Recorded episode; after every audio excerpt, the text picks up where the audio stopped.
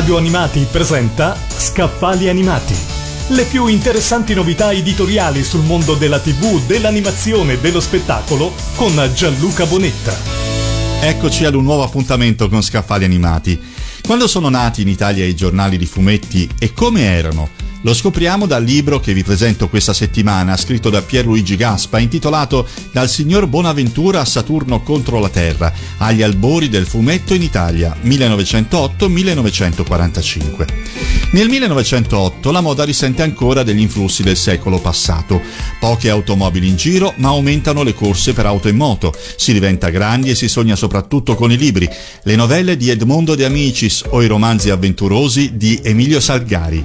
Il fumetto italiano nasce in quest'anno. Dentro questi contesti si devono ringraziare un quotidiano dalla fama già consolidata come il Corriere della Sera e una pedagogista di impronta innovativa, Paola Lambroso, che ha in testa di diffondere cultura fra gli strati di popolazione sin qui esclusa, in primo luogo tra i bambini che hanno la necessità di strumenti più a loro misura, in grado di aiutarli in qualche modo a imparare divertendosi.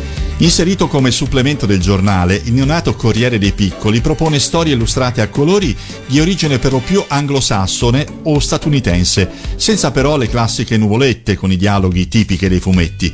Il Corriere dei Piccoli si pone da subito come prototipo di riferimento per i successivi quaranta anni della letteratura strisce Made in Italy.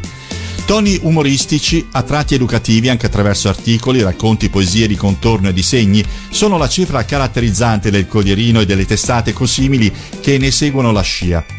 Avanti così fino al millenovecentotrentadue, autentico anno di svolta del fumetto italiano, con la nascita di pubblicazioni settimanali quali Jumbo, Avventuroso e Topolino, che consentono ai lettori di familiarizzare con gli eroi del fumetto americano, Mandrake, Flash Gordon, Uomo Mascherato, senza contare gli eroi Disney, che nell'immaginario popolare resisteranno persino alle censure del regime fascista. E si sviluppa anche una scuola di importanti autori italiani, tra cui Antonio Rubino, Enrico Novelli, Gianluigi Bonelli, il papà di Tex Wheeler, Rino Albertarelli, Franco Chiletto, Walter Molino, Federico Pedrocchi e lo scrittore e sceneggiatore cinematografico Cesare Zavattini.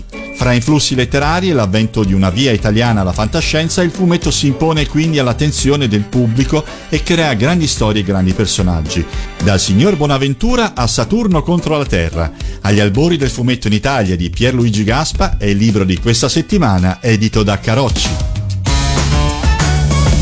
Radio Animati ha presentato Scaffali Animati, le più interessanti novità editoriali sul mondo della tivù, dell'animazione e dello spettacolo con Gianluca Bonetta.